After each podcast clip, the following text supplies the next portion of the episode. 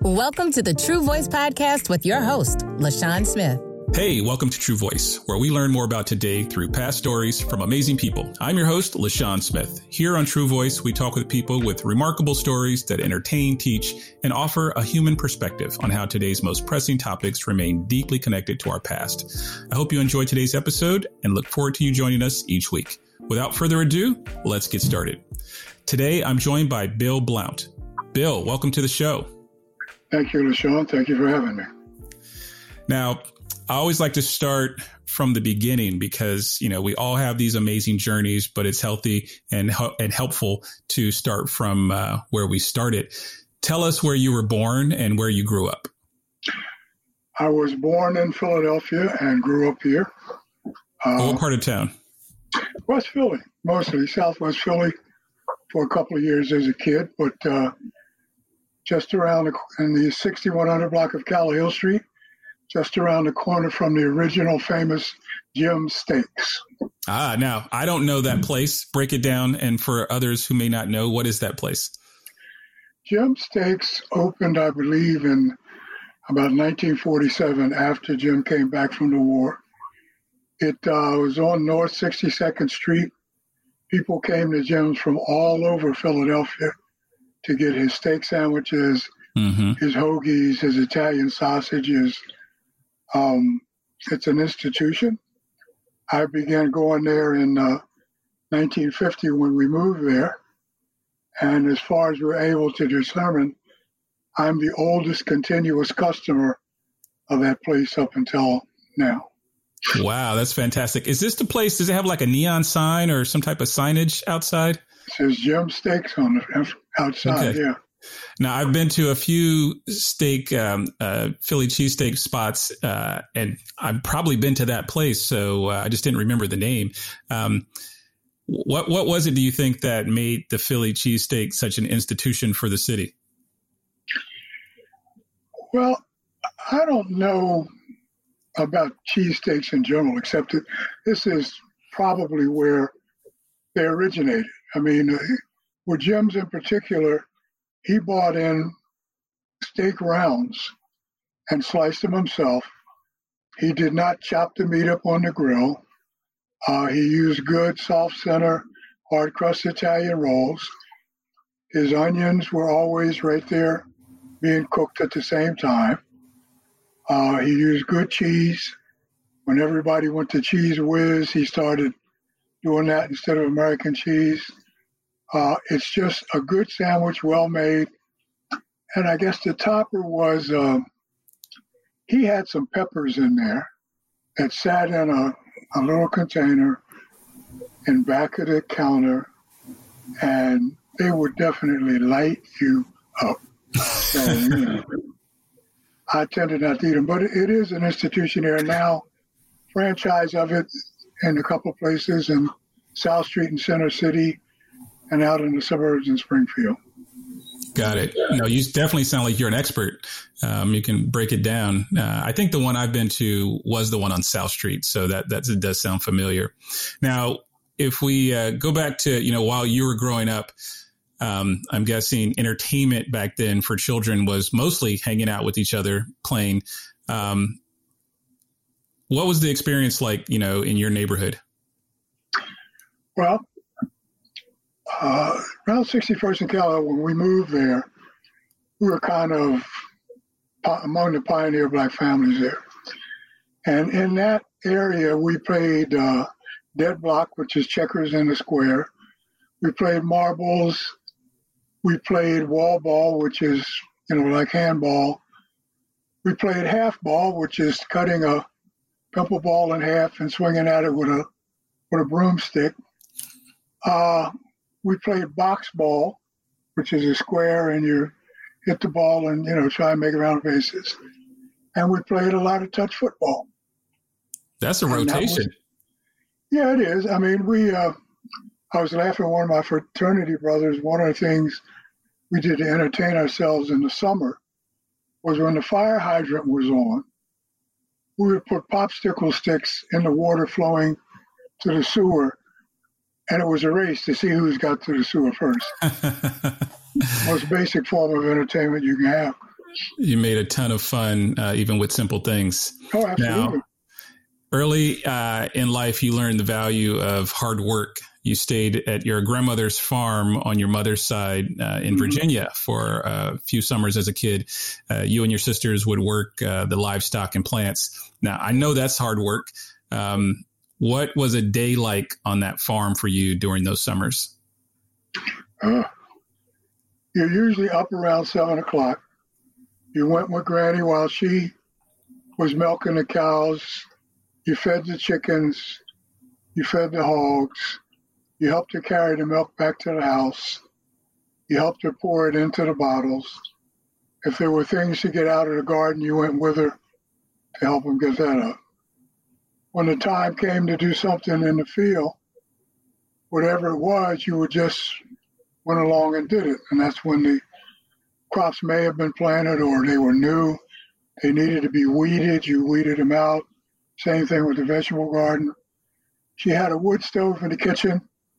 So there was chopping wood and getting that ready to go in there. Um, it, it, really got to be more difficult towards the end of the summer when the crops were being brought in. Hmm. And that was uh, sun up to sundown. Um, it was hot. Uh, I talked a little bit about feeding the pig. Uh, you got a five gallon bucket with water and garbage and everything in there. But uh, the pig pen was about 30 yards down from the house. So, you know, I started out early with my sister carrying that down there. Uh, chopping wood is work. It's not like we had the sharpest axes and so forth. But uh, when it was just my sister and I there on the farm, a lot of time my entertainment was a baseball and a bat. Mm-hmm. And I would play fungo from one side to the other with nobody else to play with. But it was cool. It was good. And I come to understand it was hard work. Yeah, I appreciate that. And what was your grandmother doing when you guys weren't there? Who was she, was she running this place by herself? She ran the place by herself. It was basically about 67 acres. Wow. I think it wasn't all, you know, productive. She had sure. a big uh, cow pasture, uh, but she also taught school for mm-hmm. 33 mm-hmm. years in a one-room schoolhouse.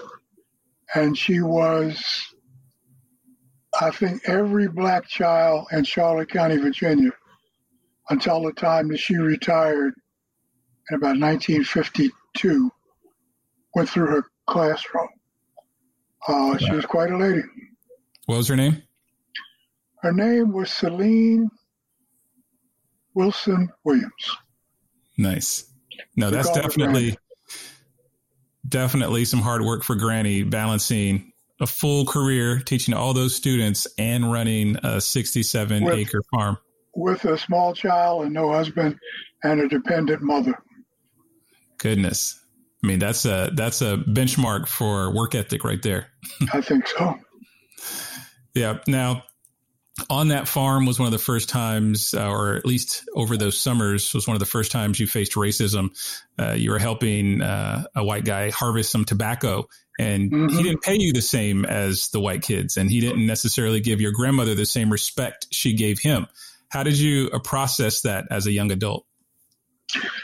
Well, uh, the, the whole thing about helping him in a farm, he was a tenant farmer. He okay. was her tenant.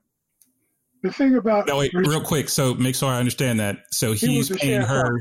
Okay, got it. He was a sharecropper. He's a white guy. wasn't a bad guy, but I think what you termed as disrespect wasn't really intended to be that. It was mm. the time and the place where people who were white called black people by the first name, and people who were black called white people by Mr. or Miss or whatever. Ah, uh, okay. But I don't think that his uh, his giving us fifty cents for being in there from uh, dawn to dusk picking tobacco. I don't know that I would call it racism. Uh, we were the only children there. His kids were not there. Okay. But the other adults who were there, there was my granny, my mother, and two or three other hands along with them. And I'm sure that they got more than 50 cents. My mother gotcha. and my granny got nothing but, you know, wow. the profit was split between him and my grandmother. And part of uh, his compensation was he lived on a house on a property free of rent. So was that a pretty common structure back then, where someone would um, kind of trade uh, accommodations and, and land um, if they couldn't afford yes. it themselves? Yes, but the races were generally reversed.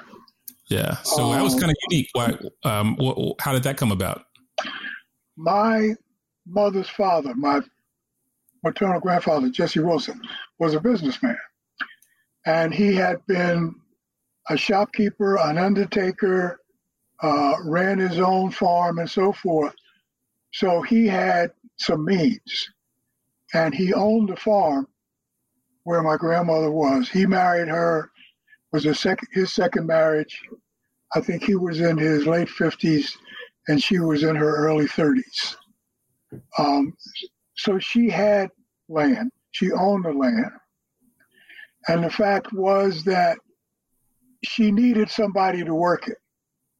And he apparently, I don't know how they got together, but that, but they did. I mean, mm-hmm. it was, uh, and they shared losses as well as profits. One year, there was a hailstorm two or three days before they were to harvest the tobacco, and it was cigar tobacco. You got holes in the leaves; they're worthless. Mm. So that whole crop was was shot. So, wow. Where where did you learn? Um, I mean, did you learn the the you know the dynamics of those types of things where you know you got holes in the in the tobacco, you can't use it. Um, was that just spending time on the farm and picking that up? Yes. Yes. Yeah. Absolutely. Now, back in Philadelphia, you know, let's say this at point, this point, it's probably in the fifties. Um, what, what's Philadelphia like? Like, what's the the energy, the visuals? Paint a picture. Philadelphia is a place that at that point in time was not particularly segregated over the working class neighborhoods. When we moved into Callowhill Street in 1950, it was predominantly white. But as black people came in, the commonality we had was belief in hard work, the American dream, and not much money. So it was not hard for us based on race, with some exceptions. Uh, I lived in the 6100 block of Callowhill. Up the street at 65th and Callowhill was a playground. But between 63rd and 65th, there was no black folks. And in the late 50s, there started to be some resentment of black kids coming up to play in that playground. Mm. And a couple of times I got run back, you know, back over there. But a couple of times we ran some of them back over there too. So you know, it, right. it, wasn't really it wasn't really overt racism. I, I can't say that. Yeah. And the fact that my mom babysat a lot of the kids when she was at home. She helped people in the neighborhood. She was a very giving person. And in the schools at that time, half of my classmates were white. Hmm. So I didn't experience really overt racism, with again with an exception. You may be too young to remember American Bandstand. I remember the concept. Yep. Mm-hmm. Okay. Bandstand, the original, was located about uh, four blocks from where I went to high school. Okay. And when it started, and I believe 1955 or 56, we all would go there, you know, but the kids who were allowed in were all the white kids. Mm. A black kid never went into bandstand until after it became American Bandstand, and they started to bring in black entertainers, the black R and B people. Gotcha. Was this the Dick Clark show? It was the Dick Clark show before it was the Dick Clark show. Dick Clark was the host of American Bandstand. Got it. And Bandstand okay. here before that. Um, we, uh, you know, we, we, had parties, house parties, and everybody went.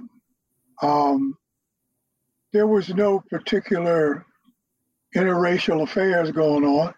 We weren't, we're kind of wiser than that. Um, I would say that I had a good, a good, relatively carefree time in the 50s. I went to high school. I, I got a, a, job. I found ways to make money. Um, I found a fraternity that has helped shape my life in, in a very strong way. Um, if there's a downside, is that uh, I was maybe a little too smart for my own good in a lot of ways. when, I, when I was in high school, I didn't work hard. You know, first semester, second semester, yeah. Third semester, I'd work hard to pull my grades up. Uh, and that was the wrong thing because when I got to college, that didn't work anymore. And I wasn't ready for that. Um, as, as far as friends were concerned, Philadelphia is a funny place in that you could have friends all over the city and you were friends. You went to the same parties. Some of you went to the same churches. There were teenage social events then that were big throughout the city. There were, there was my fraternity, a few others. There was a group called Jack and Jill and so forth. We'd have dances at some of the, you know, the local places and so forth. So you met people from other places. Occasionally there'd be some rowdiness, but you know, it was good. Yeah, no, that's great. I mean, um, just kind of hitting on those moments. That's uh, you know, it's never idyllic, but it sounds like a pretty great experience. Mm-hmm. Now, as you got um, a little older, you said you were picking up some jobs. I know, uh, you know, I think you're a little bigger than some of your peers. You use that to your advantage. You get a job at a warehouse loading timber uh, yep. '56, making a dollar fifty an hour. Oh, a dollar an uh, hour. Dollar an hour. Dollar an hour. Yeah. Okay. Um, what'd you learn working that job? It's hard, man. um, at the time, I probably was five foot eleven and probably weighed about 170 pounds, which mm-hmm. was big for a 14 year old. Right. But the guys who I who helped me get the job were seniors in high school. They were both 18, but they said, you know, you're big enough, you can do the work. And I guess I learned that you you can't give up. I mean, you, you just can't. You gotta stay with it. I will tell you that a uh, a two by twelve piece of lumber that's sixteen or eighteen or twenty feet long is tough to put up on a stack of lumber that's twelve feet high. Mm. But that was the job. And if you wanted the money, you had to do the job, and you had to be able to keep, keep up. The warehouse was not heated. Uh, it had four or five naked bulbs hanging down. The box cars were not heated or cooled, so you had to take a light in to be able to see. And the box cars, when they came in, usually were stacked within a foot of the top of the door. So generally, our task was to empty a box car in two days. Wow. So you were humping. But when you got home, you were sore, but you got paid at the end of every day. There you go. Yeah. Not bad for a high school job. Now, you said yourself, uh, you know, you had uh, a strategy of, uh, you know, not going all the way in for high school, doing just enough. Um, but you also said something something that's important. Um, you met um, or I guess you were part of a fraternity. As I understand it, there was mm-hmm. a uh, the first black medical student at the University of Pennsylvania. He sponsored right. forty of you uh, yeah. and and formed this frat and helping you understand, you know, importance of friendship and support. Mm-hmm. Uh, you were part of that frat, as you said. Um, how did you get included in that group? Well, the group was founded in 1951, and in 19 when I went to high school in 1956, all of the guys with these yellow hats had all of the girls around them. Okay. And I was younger than most high school students at 14. So they just kind of, you know. But then I got to be friends with a couple of them. And they said, well, you know, why don't you pledge? Why don't you pledge? Well, the following in 1957 or the end of 1956, I pledged. And the the sponsor, John Williams, was a Kappa. And he thought that becoming a member of fraternity should be rigorous. And while I don't think, in fact, I know that he didn't do as much as some of the college fraternities did, it was rigorous. And, and there were guys who did not make it. But some of the lessons we learned were about friendships but also they were about citizenship. They were mm. about self responsibility. They were about achieving things and being there to help those who are less fortunate than you, even if they were not exactly your close friend. And that's kind of stayed with me most of my life. That's a great opportunity. Have you seen uh, the concept of a high school fraternity in other places? There are others. Uh, we know that there was one that I found looking around the internet that was actually in the Philippines. Hmm. There was one other in Philadelphia when during the same time uh, I joined, but it's no longer in existence. But uh, the only other one, there was a Spike Lee film that had a fraternity in it called Alpha Phi Beta, and the colors were blue and white. But that's the only ones that that I found. Right. That's that's super interesting. Now you take some of those lessons. Uh, you go into college. You start at Lincoln University for a bit. Then you switch to computer school, where you were learning to program uh, an IBM mainframe computer. What what type mm-hmm. of training is that? It's the same type of training that I don't know if you saw Hidden Figures, mm-hmm. but it was the same computer that they used. It was an IBM 7090 punch card driven machine. Uh, finishing that school I was second in the class, and that was one of the first times I ran into very overt racism. Hmm. I couldn't find a job. There was numerous insurance companies, there were banks and so forth. Three or four people who were way down in the class got hired right away. I couldn't get a job. Uh, you know, it was nothing there. I, I ended up uh, going to work in the post office because that was civil service. And, wow. Uh, you know, it was okay for a year. It, uh, it paid pretty well. I was able to sustain myself. Uh, but then I got laid off from that. And uh, I knew that I needed to do something. My draft classification was 1A. So after a lot of odd jobs in uh, September of 1962, I joined the Army. Okay. I figured I got to do something. Yeah. That's, uh, I mean, both unfortunate, uh, but also, you know, a, a, great testament of you saying, Hey, I'm going to figure this out, find a solution. Now, while you were in, um, the army, what was, uh, well, maybe not the specific experience, but how did the experience in general, uh, change you, shape you? Well, there's different experiences that shape me different ways. Mm-hmm uh, one of the things you find out is you can make decisions that you regret, but that don't mean you can change the outcome. If I had had the opportunity to get out of the army after two weeks, I might have, but didn't have that opportunity. The second thing that I found out is how much farther you can go and how much more self-reliant you had to be, uh, you know, to get through it. I did find racism in the military. Wow. Um, there was one incident that involved the military in my group per se. I was a barrack sergeant. I said, okay, we're going to clean this place up. Uh, you guys know what to do. I went out to do something, and when I came back, the place wasn't clean. Mm-hmm. So uh, I said, okay, you know, get up and clean it again.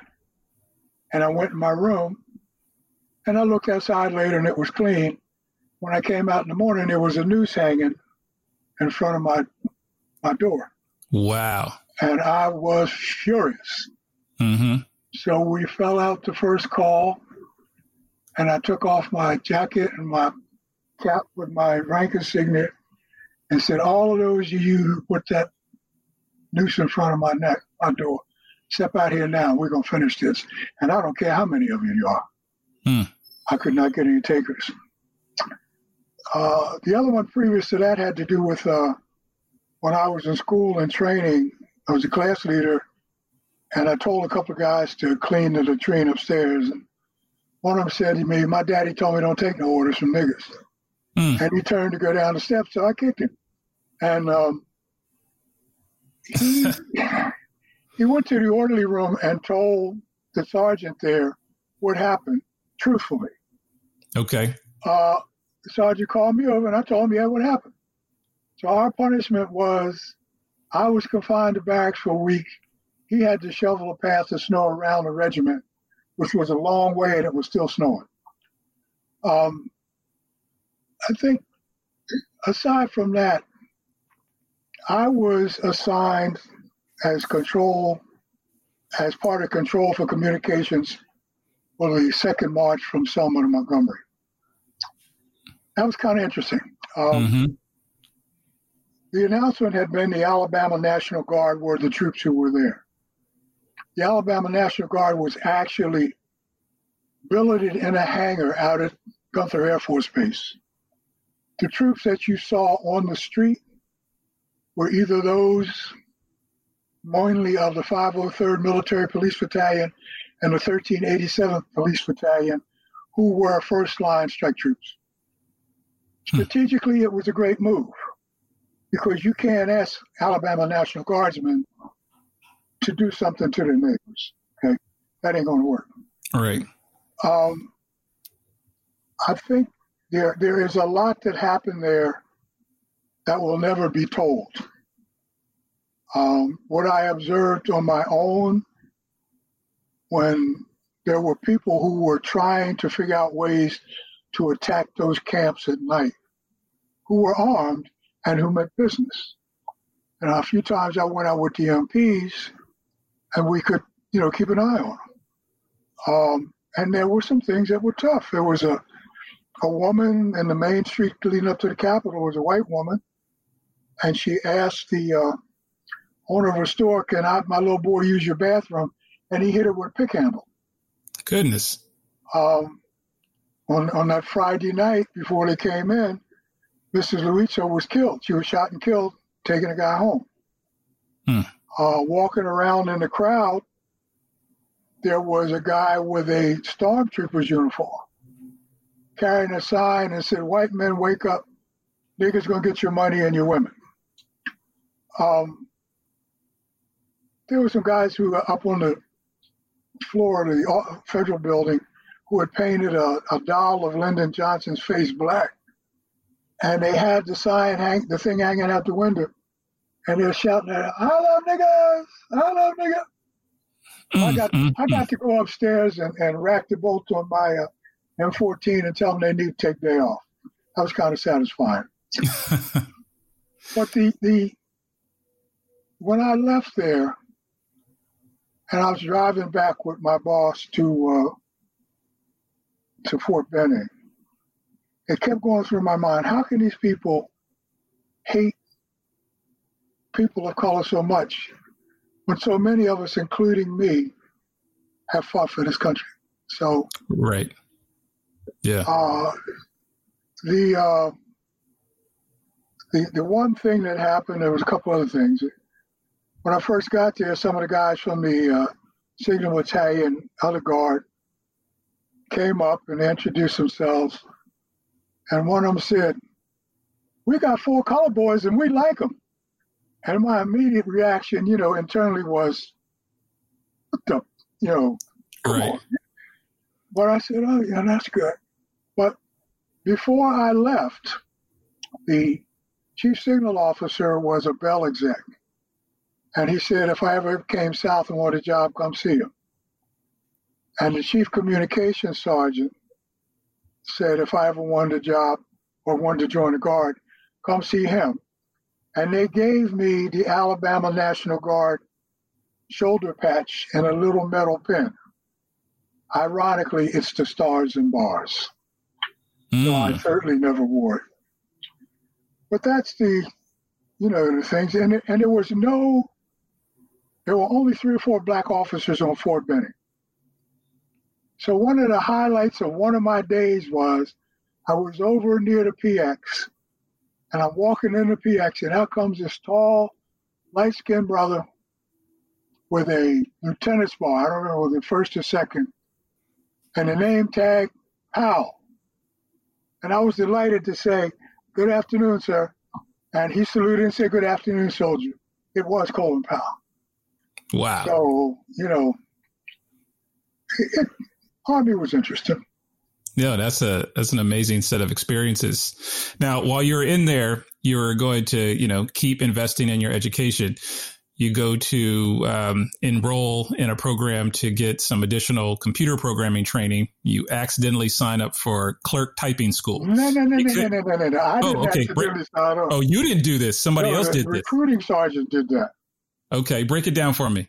Well, I wanted to go to Fort Monmouth where they said computer training, which was career group 71. No, 74. He put down career group 71, which is military administration, i.e., clerk typist. And I was furious when I found out about that. There was nothing I could do about it. The upside is, though I never learned to type worth a damn, I did learn a lot about administration, uh, training manuals, how to put plans together, and so forth. And and it helped me along the line. Wow. All right. So he he had a a clerical error, and he put you in a clerical role. Exactly. That's fascinating. But in hindsight, I got to tell you that probably may have been a blessing, not a Yeah. curse. Yeah. No, I hear that. Now, after you get out of the military, you work for a telephone company, and then you get a job at GE. Uh, Yeah. You wanted more influence over decision making. You eventually get promoted to a high level executive job there uh, in HR. and Not at GE. Ahead. oh, where, where Uh, was this at? I was at Control Data. Ah, okay. uh, now, what do they do? Control Data at that time was a computer manufacturer, hmm and it was out in Valley Forge, um, uh, which is 16 miles from where I was living.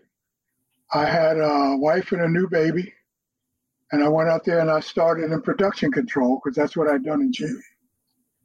In 1972, I had been kind of trying to advocate for the rights of minorities and women from that job.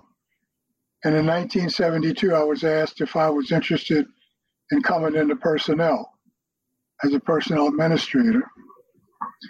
I was skeptical, but I take risk, so I did. And that was where my career in human resources got started. I was a, a recruiter. I did a lot of interviewing. Um, not long after I got into that role, I was asked to join some training cadre at Control Data, teaching a course called Minority Group Dynamics.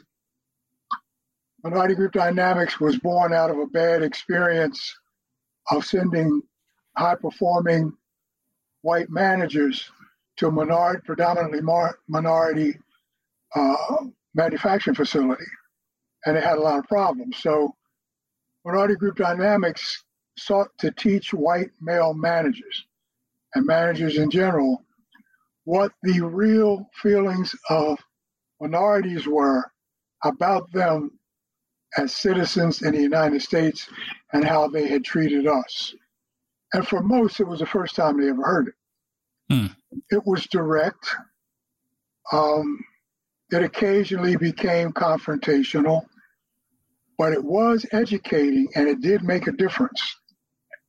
Uh, it was difficult to become an instructor in that program. And what I did, and I loved it, I did it from 72 until I left the company in 1980. And I felt as though I could not go further in control data unless I relocated. And that was not in the cards for me and my wife. Our parents are here, they're getting older and so forth. I uh, ended up going to CertainTeed Corporation, which was uh, a uh, building materials manufacturer. And I stayed there from 19, uh, yeah, 1981 until September of 82. Uh, I stepped on somebody's toes inadvertently. I had been given a job of uh, finding a home for a senior uh, administrative professional who'd been with the company for 20 some years with a spotless record. Her boss was let go. Her new boss was coming from somewhere else, and he had a uh, clerical person who was 24 and really cute and so forth, and he wanted to bring her. Well, I couldn't find a job for this other person. And at that time, I was my boss was out of town, so I was reporting to his boss. And he asked me how was that going, and I said, "Look, it's not going well. She's well paid. She's got a spotless record. Frankly, the person they're trying to bring over does not have a spotless record. She's 24. This woman is 47. That's a prima facie age discrimination case if ever I saw one. And I don't know who told him he could do that. Mm-hmm. He was a person who told him he could do that. Ah. So three or four months later, I was gone. Uh, I went to work for Wells Fargo Alarm Services, which was a service industry job. I'd never been in a service industry job. You've been working mostly manufacturing? Manufacturing, yeah. Yeah. So it was different. It was very different. Um, it was easy for me to sense when I came there that the people I was working with had never worked with a black person as a peer. Hmm. But they were not hostile, not the ones in my immediate group. There were some who did not like black folks. And really, you know, one morning I was going up the elevator, the CEO got on, and he said, Who the hell are you? And I said, I'm Bill Blount, I'm the new guy in, in uh, human resources. Uh, that was it. Wow. um, we didn't have that directly affected me much in Mhm. the way of discrimination, but I found some things as the chief EEO person, cases of discrimination I had to defend. Um, we wrote a manual and some things. Let me back back to backtrack to CertainTeed for a minute, if it's okay Okay. when I got to CertainTeed, there had been a, a federal discrimination case against the Savannah facility, where it had been found in federal court to have deliberately discriminated against people of color in their workforce. Hmm. None of them were in administrative jobs or supervisory jobs. All, uh, all of them who were there, and there were few, worked in the felt mill. Uh, I went down with a lawyer and the, uh, the VP of HR for that group, which was called Shelter Materials. They made roofing. And they got down there and said, well, you know, we know you didn't really mean to do that. You know that it was just a slip up, and we know it's not going to happen again. Whoa. Mm. let me tell y'all something. You did it. You definitely d- meant to do it. And I'm telling you, if it happens again, somebody ain't going to be here. Mhm. And if you got a problem with that, let me tell you to call my boss. Well, this is something these folks had never experienced before. First of all, it's one of them Yankees, one of them damn Negro Yankees, them colored boys. Secondly, I wasn't talking to them like I was afraid of them. And that's so one time when I was there dealing with another thing with affirmative action, I had met a young woman and I gave her my card and said, if you ever have a problem, you know, give me a call. Mhm. I didn't expect to hear from her. A couple months later, she called me. I said, what's the matter? She said, well, I got promoted. I'm in the felt mill now. And I said, okay. And she said, but my problem is I got a urinary tract infection and I have to go to the bathroom a lot. I said, okay. And Mr. Cecil, who was the shift superintendent, said, I have to go to office because there ain't no men's room in the felt room. And she said, I have to go a lot. I can't, I don't want to run outside in the woods.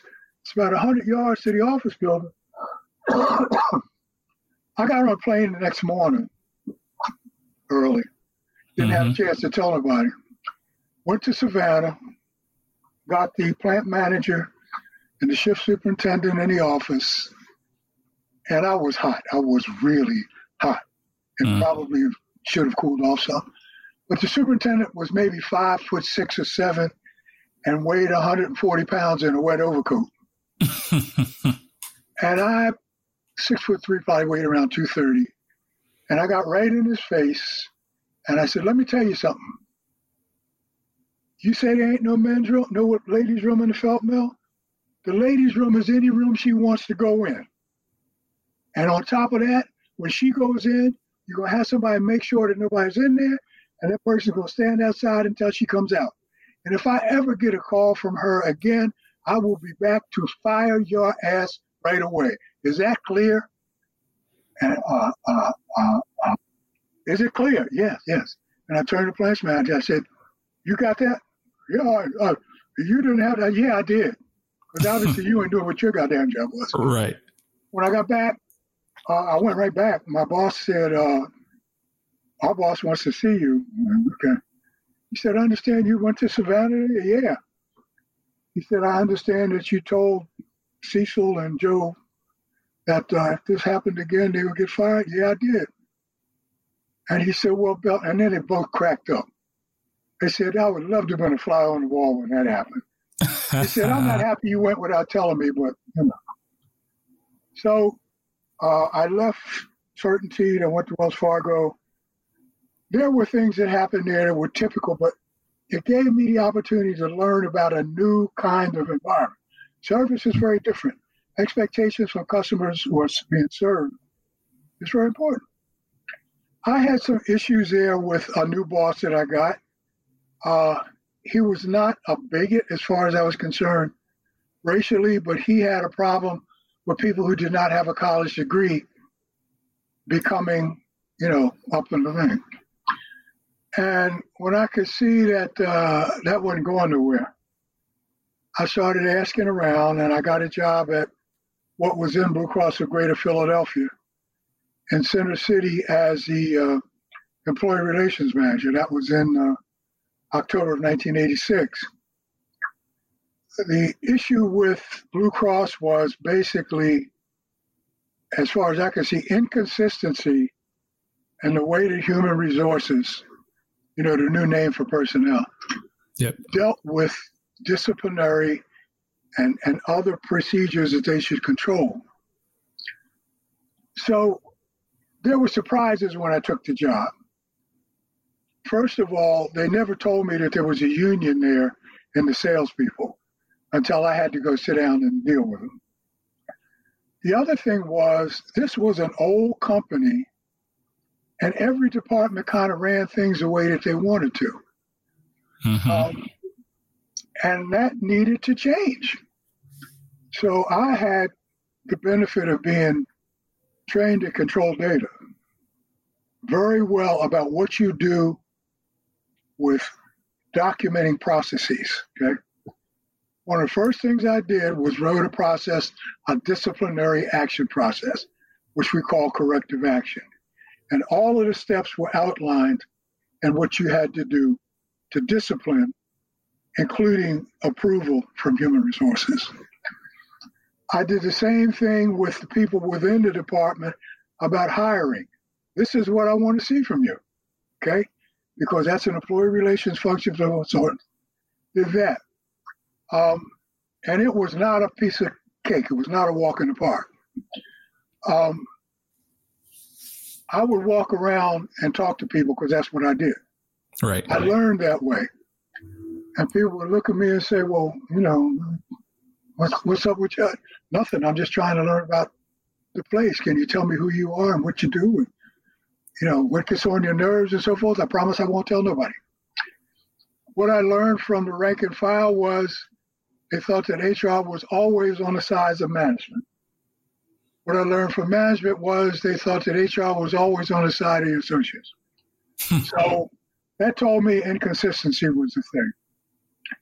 Um, one of the first things that I ran into was a department where the department director would only hire people from inside who had no attendance problems, no discipline problems, and performance ratings were always above expectations. And so she turned down all these folks who were internal applicants. Well, one of the recruiters came to me and said, Hey, look, most of the people she's turning down are minorities. And I said, Okay, bring me the records of the attendance records, the discipline records of everybody in her department. Well, of course, when I looked, there was a disparity there. Now, this woman had been there for a zillion years. Mm-hmm. So you have to figure out how do I get this done without getting into a war? So I went to her VP and I said, look, here's the deal here's the problem. This can't stand this way. Okay. I don't want to fight with anybody. I said, you and I understand what our requirements are. And, you know, so can you handle it? Well, he did. She went back the next opening to start reviewing things and so forth. But when I would walk by her and say hello, she wouldn't answer me. Hmm. She was still holding that in. She was holding that in. One of the funny things was that uh, I met a woman there who was a supervisor manager who was the former girlfriend of one of my college classmates. And I said, Evelyn, you know, I've been here like 10 months. Tell me what's what's the scoop? What's going on in there? And she said, Well, they said that first of all, you are married and you have eight children. I said, That's not true. I don't have any children. And that you like white women. And I said, What? And I said, Evelyn, she said, Look, don't worry about it. She said, Blue Cross's grapevine has its own truths. And eventually they stand on their own or they die on their own. So, and so, was to change the interactions and the cultural perspectives between human resources and the rest of the place. Uh, yeah. And I got uh, that started in 86 and it was not a piece of cake. We had to deal with uh, the union. Eventually, my boss had told me we need to make the union unnecessary. And over a course between 86 and uh, and 93, I guess it was, we did that. And they decertified. We also did a lot, a lot of positive things. We brought in a new human resource information system. Um, you know, it just, I got to be a senior director, uh, not just because of, of skills with EEO or affirmative action, but I have good people skills and I have good administrative skills, and I don't back down real easy. So, you that's know, a great combination of, well, of uh, you know, it's, it's not meant to be macho. It's that you, in order to be successful, you have to be an advocate for yourself and your own ideas. Hmm. And sometimes I had to be tenacious. As I said in my book, sometimes I was confrontational and sometimes I was downright nasty. Mm-hmm. But you have to get your point out there. Um, I got, you know, I got some things accomplished that had not been accomplished there. And then in uh, 19, I guess it was about 1997, I was asked to help out at one of these subsidiaries because they had lost their HR VP. And I ultimately decided to do that because it was a chance to run my own show and to prove, to bring them along to where I had brought Blue Cross along. Right. As we're wrapping up, I wanted to make sure we got the name of your book. Uh, you wrote a book on, you know, your experience as a black man in corporate America, and uh, kind of one of the key lessons you would share. The book is called "Recollections of a Rarity: A Black Man and Corporate Human Resources." Um, one of the things that I read, or some of the things I read a long time ago and I'll tell you what a couple of them are. And one is in the book. It came from uh, Max Robinson mm-hmm. when he talked to the Howard graduates. And the paraphrase that he said, never sell yourself because when you sell yourself, you have nothing left of value. Mm. Um, sometimes, and I hadn't seen that early on. That was sometimes when things got rocky, I would, you know, what the hell am I doing here? In 1970 something, there was a recording made called The Desiderata. And it says, You are a child of the universe, as much in the stars and the trees. You have a right to be here. And even though it may not be clear to you, somehow the universe is unfolding as it should. So, my thoughts are when you're feeling uncomfortable because you're the only one there, you belong there. Okay? You belong there. Don't ever go in and think that you know more than everybody else if you don't have all the facts. Mm-hmm. If you don't have all the facts, somebody's going to nail you. As a person of color or a woman, do not assume everything is about discrimination. Okay? Many people, men, white folks, and so forth, do not understand how they are discriminating against you. And I guess one of the most important things is don't forget that you didn't get where you are without help from somebody else. And if you have some opportunity to pull somebody up or push them up, you got to do that. That's a perfect place for us to end today. Uh, thanks a lot for your time, for joining us and sharing your story, Bill. That was fantastic. Um, I want to make sure we have uh, uh, the show notes, uh, a link or something to your book. Is it available online anywhere? It's available on Amazon.com. All right, we'll make sure it's in the show notes. Thank you. Uh, thank everyone. Uh, as usual, if you have any comments or suggestions for the show, please reach out at hello at truevoice.com. I'm LaShawn. Thanks again. And remember, dream big, stay curious, and always share your true voice. See you next time. This is True Voice.